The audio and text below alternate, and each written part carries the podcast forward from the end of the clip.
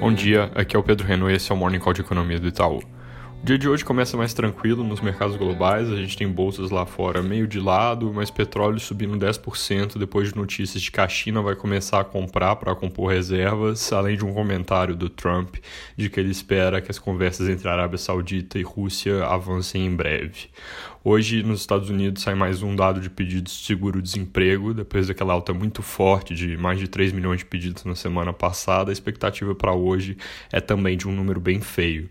Mais tarde sai também o dado de encomendas de bens duráveis, que deve reforçar a percepção de contração muito forte. Casos de coronavírus por lá agora passam dos 210 mil e mais estados estão entrando em lockdown, com mortes acelerando mais rápido que o esperado. Isso é algo que pode colocar pressão nos mercados.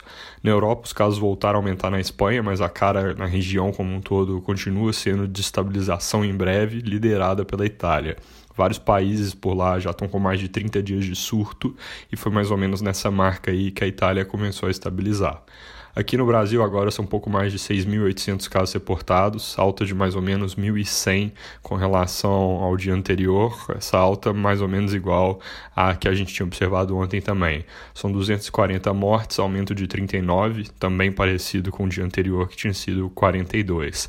Folha de São Paulo dessa manhã coloca que estados e municípios afirmam que está havendo subnotificação dos casos. E esse é um problema que muito provavelmente é real, mas não é exclusividade do Brasil infelizmente não tem muito como contornar aqui nas nossas análises. O que a gente sabe é que as taxas de letalidade provavelmente são menores do que, do que aquela que a gente enxerga, porque o numerador, que pode estar tá errado, é o número de mortes, ele é algo mais fácil de se identificar que o denominador que é o número de pessoas que pegam o vírus e que podem, inclusive, ser assintomáticas, então tende a ser bem maior.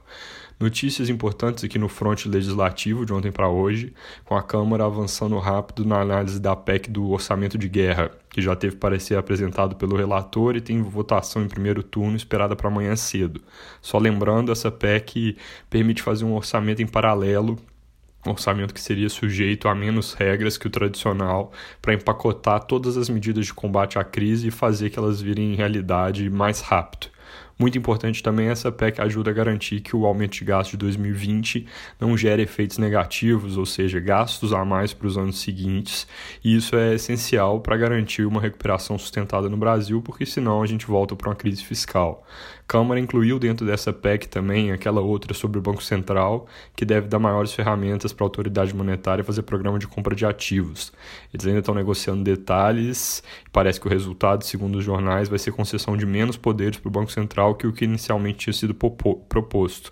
Mas ainda assim, isso deve trazer uma ajuda importante, principalmente a capacidade de fazer compra de títulos de empresas no mercado. Aquela medida do voucher de 600 reais para informais foi sancionada ontem pelo presidente Bolsonaro, com um veto importante sobre a mudança no teto do BPC. Isso é aquela mudança que não tinha nada a ver com o projeto em si, que criaria consequências fiscais para os anos seguintes, na linha do que eu falei que a gente precisa evitar ao máximo. Então, se fica assim, é boa notícia. O Senado está fazendo um outro projeto em cima desse, que já passou, para aumentar o escopo do benefício, incluir algumas categorias que ficaram de fora, por exemplo, taxistas. É algo que, pela notícia, deve aumentar o o gasto, mas sem mudar muito o mérito do projeto. Deve ser votado em breve na, no Senado e depois descer para a Câmara. Segundo o Correio Brasiliense, tem havido pressão por vários lados para que esse Corona Voucher, esses 600 reais, saiam logo. Isso é algo que o presidente Bolsonaro disse ontem ao jornal que deve ocorrer em breve.